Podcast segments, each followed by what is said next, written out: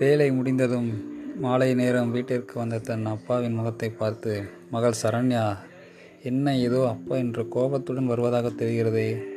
சரி அம்மா கிட்ட கேட்போம். அம்மா அம்மா என்னடி? இல்லைம்மா அப்பா வீட்டுக்கு வர்றாரு. ஆ வரட்டும். இல்லைம்மா ஆனால் ஏதோ கோபமாக வர்ற மாதிரியே தெரியுதுமா அவர் ஏதோ வேலையில் டென்ஷனாக இருப்பார் அதில் வர்றதா இருப்பார். அதை எதுக்கு பேசிக்கிட்டு இருக்க? சரிம்மா.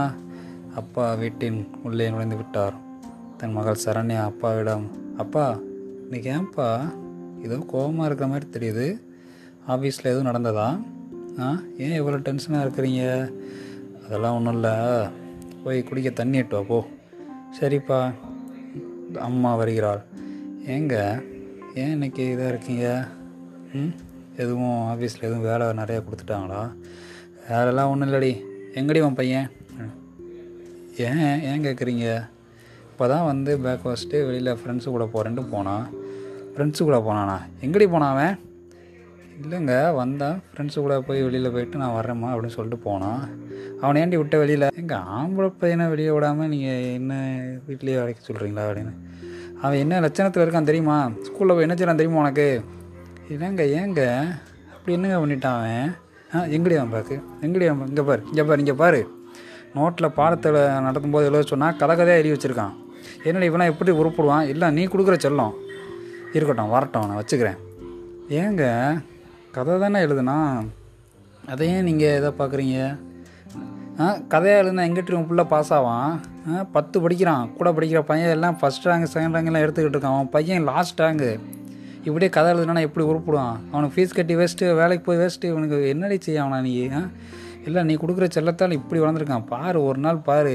எங்கேயும் வேலை இல்லாமல் ஒன்றும் இல்லாமல் வந்து ரோட்டில் வந்து பிச்சை எடுக்க தான் போகிறான் நம்மளே பிச்சை எடுக்க வச்சுருவான் அவன். அவனை நம்பி இருந்தோம்னா நம்மளும் அவ்வளோதான் ஆ வரட்டும் நீ வீட்டுக்கு வரட்டும். அப்படின்னு திரு இருவரும் புலம்பிக் கொண்டே வீட்டில் வந்து உட்கார்ந்திருந்தனர் இரவு நேரமாகிற்று மகன் அன்பு செழியன் வீட்டிற்கு வருகிறான். அம்மா சாப்பாடு போடுமா? அவங்க அப்பா வருகிறார். வந்தவுடன் ஏய் இந்துடுறா உனக்கு இனிமேல் சோறு கிடையாது. உனக்கு வீட்டில் இடம் கிடையாது. எந்திரிச்சு வெளியே போடா. போடா வெளியில். என்ன ஏன்பா? நான் என்னப்பா பண்ணேன்? ம்? இன்னைக்கு உங்கள் சார் என்னை கூட்டு விட்டாரு. அப்படியாப்பா என்ன சொன்னார்? நீ இந்த ஸ்கூலில் படிக்கிறக்கே லாக் இல்லையா? உன்னைய முடிஞ்சால் டிசியை வாங்கிட்டு போக சொன்னாங்க. தயவு செய்து நீ இப்போ வீட்டை விட்டு வெளியே போயிரு. எனக்கு நான் என்ன பேசணும் எனக்கே தெரியாது. ஏன்பா நான் என்னப்பா பண்ணேன்? கதை எழுதுற குத்தமாப்பா? ஆ ஏங்க அவனை போட்டு இதாக்குறீங்க? விடுங்க சின்ன பையன் தானே. சொன்னால் திருந்திட போகிறான் அவன் திருந்த மாட்டான். அவனை என் கண்ணு முன்னாடி சொல்லு அவன் வீட்டு வெளியே போக சொல்லு. போடா வெளியில். மகன் கண் கலங்கியபடி வீட்டை விட்டு வெளியே செல்கிறான். நெடுதூரம் சென்று விட்டான். அவன் அப்பாவும் கண்ணீர் மல்க அவனை வேறு வழியின்றி இப்படி கூறிவிட்டோம் என்று மனதிற்குள் சிறிது வருத்தம் ஏற்பட்டது போல் தன் முகத்தை காண்பித்து கொண்டார். வீட்டின் விட்டு வெளியே சென்ற அவன் என்ன செய்வதென்று யோசித்து கொண்டே செல்கிறான். திடீரென்று அவன் வீட்டில் ஒரு தபால்காரன் வந்து தபால் தருகிறான் மறுநாள் என்ன என்று அவள் தாய் பிரித்து பார்க்க அவள் தந்தை வந்ததும் அந்த தபாலை தந்தையிடம் கொடுக்கிறாள்.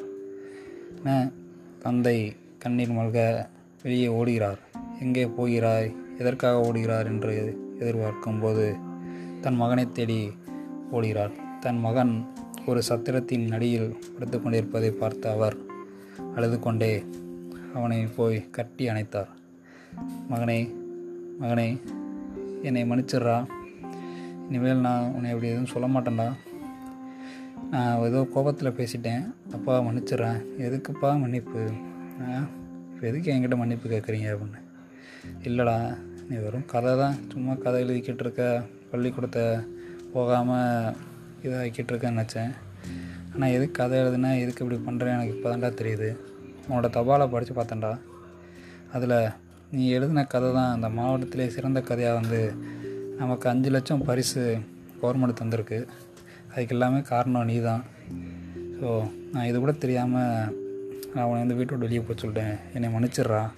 அதெல்லாம் ஒன்றும் இல்லைப்பா. விடுங்கப்பா. தெரியாமல் தானே பண்ணீங்க. நானும் இவன் கொஞ்சம் முடிஞ்சளவு நல்லா படிக்கிறேன்ப்பா.